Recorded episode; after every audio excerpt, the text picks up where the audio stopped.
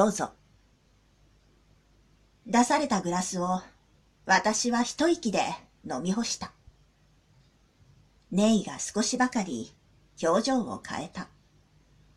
驚いたのかもしれない。おかわり。グラスを突き返して、私は次のオーダーを告げた。何も言わずネイは同じ作業を繰り返して二杯目のマティーニを作った。私はそれも数秒で空にしてしまう。ずいぶん無茶な飲み方をしますね。いいのよ。